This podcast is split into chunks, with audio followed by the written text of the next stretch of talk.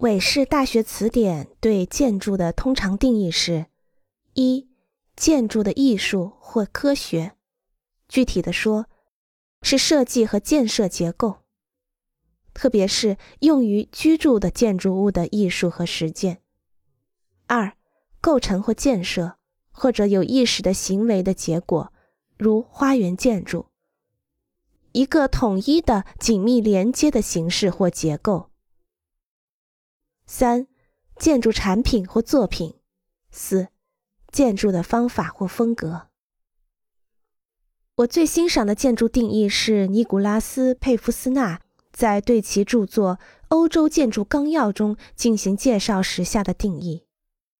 他说：“自行车棚是一个建筑，林肯大教堂是一座建筑。几乎任何事物，只要围绕空间而建。”其空间大小必须足够让一个人进入，那就是一座建筑物。建筑这个词只适用于从审美角度出发设计的建筑物。